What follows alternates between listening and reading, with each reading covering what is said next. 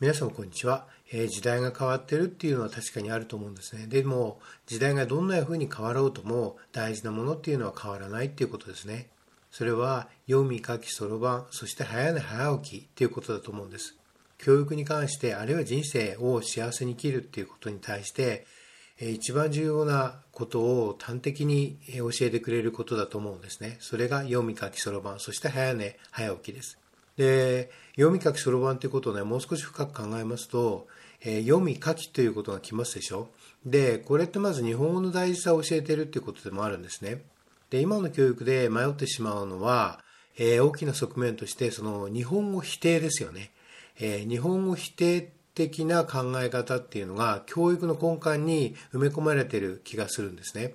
で、ここ何年かが非常に激しくなってきて、で、その小学校で英語を教えるっていうことも、その背景に日本語否定という部分があると思うんですね。で、それを強く感じます。で、そういう人たちがいるんですね。で、それはなぜかっていうと、母国語を失わせるっていうことが、要はその民族にとって一番ダメージが大きいからですよね。で、これはもう歴史的に明らかなことなので、私が言うことはないですが、いろんなことを見ていただければわかると思います。母国語の大事さです。そしてまたね、もっと言うとその外国語教育において一番大事なことは、まず母国語をちゃんとしているってことですよね。例えば日本語においてね、主語とか述語の概念がはっきりしていない人が、外国語においてその文法をしっかり理解できることはありえないわけですよね。あるいは日本語において就職、非就職っていうことが分かっていなければ、やはり外国における、つまりまあ英語でもいいです。英語における就職、非就職っていうことは理解できないんですよね。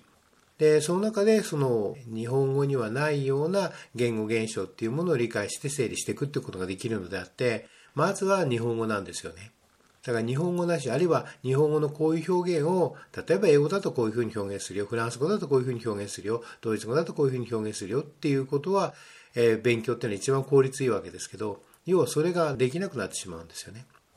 さらに言えば、日本語が、えー、成長しないということは、つまり抽象的に思考するという能力を失うということなので、まあ、まさにもう、えー、何もできない人になってしまいますね。だからまずは日本語を大事にするっていうことですね。それを読み書きそろばんで教えているんですね。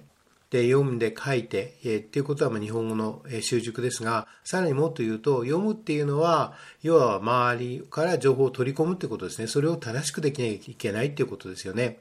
で、そして、まあもちろんそれはね、あの、初歩の段階では漢字を知らなければしょうがないし、えー、どうにもなりませんよね。それから、えー、四字熟語とかね、そういう、あるいは漢字に正しく、えー、送り仮名を送れるかとか、そういうことも大事なことですよね。要は活用に関わりますからね。で、すごくその、えー、ものすごく大事なことです。まず、まずはそれをやるわけです。あるいは、えー、そろばんといっても、えー、まずはクックをやるとかね、繰り上がり、繰り下がりやるっていうことはそうなんですけど、だんだんにそれは当然ながら発展していくわけですよね。でもそれをきちんとした上で、つまりそれは何のためにするかっていうと、えー、正しく情報を得れるってこと、あるいは正しく、えー、周りを、自分の周りを見れるってことですね。そういう能力を身につけるためにやるってことですね。で、そしてまた書くっていうことは、それを自分の中で、まあ、まず次はですね、実はその計算が来るわけですよ。で、計算って何かって言ったら、九九の計算だけじゃなくて、それはもちろん大事ですよ。繰り上がり、繰り下がりとかね、それはもちろん大事なんだけれど、さらに言うと、もっと言えば、その、そろばんっていうのは言ってみれば、推論ですよね。推論。まあ、実際のその酸素障害なんて言葉もあって、酸素障害のことの意味することって非常に広くて、例えば人間関係のね、距離感なんていうのも大事なことですよね。で、それは、まあ言ってみれば高度な計算なわけですよ。で、人間というのは計算っていうことをしなければ、あるいは推論ということをしなければ、ただ情報を入れただけではしょうがなくて、その中での推論が正しくなくてはいけないわけですよね。だから算数障害の人はまあそういう意味ではその計算が良くないわけですよ。計算が間違ってたりするわけですね。で、ですからとにかくそれじゃしょうがない。だから、えー、やはりあの、きちんとその推論できる。そしてその推論できたものを書くわけです。書くってことは、要は、それを表現していくわけですね。え論理立てて、あるいは秩序立てて、明晰に、論理的に明晰に表現できるってことです。あるいは分かりやすく表現できるってことですよね。だから読み書きそろばんっていうのは実は人生の根幹になってるってことがよくわかると思うんですよ。正しく見、そして正しく考え、そして正しく表現するっていうことですよね。で、さらに、早寝早起きっても昔から言われますよね。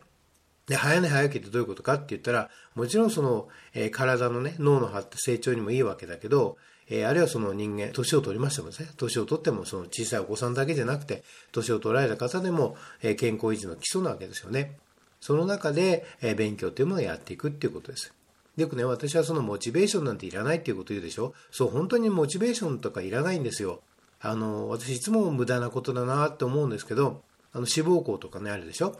で、それのこの学校見学会みたいなものをかなりその派手に今やるわけですよ。で、それを言っていくと、それ、それ何のために行くかっていうと、モチベーションを高めるためだとか言うんですね。モチベーションを高めるとかっていうことを考えること自体がもう焦点が外れていてダメなんですね。まず何をすべきかって言ったらもう早寝早起きですし、そして決まった時間に集中して勉強するっていう環境を整えること、あるいはそういう訓練をすることなんですよね。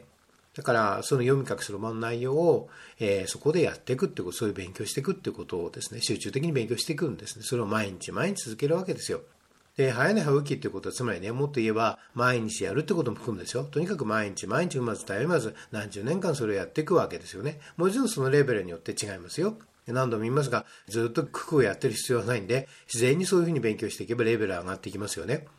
読むって言ったって、それはその最初はね、その初歩的なものしか読めないけれども、どんどんどんどんこう高度なことを読めるようになってくるし、読めるに従って考えられるようになってくるし、またそれを表現できるようになってきますよね。で、表現する内容だって文章だって、それは小学校1年生の書く文章と、それから大人になった文章は違いますよね。それはそのどんどんどんどんその成長していくからですよね。ただその基軸にあるのは、読み書きそろばんであり、また、え毎日の生活習慣であるっていうことですよね。で、どうしてもね、こういう時代にその基本的なことを忘れてしまうんですね。だからもう一回繰り返します。このことをとにかく大事にしてほしいなって思うんです。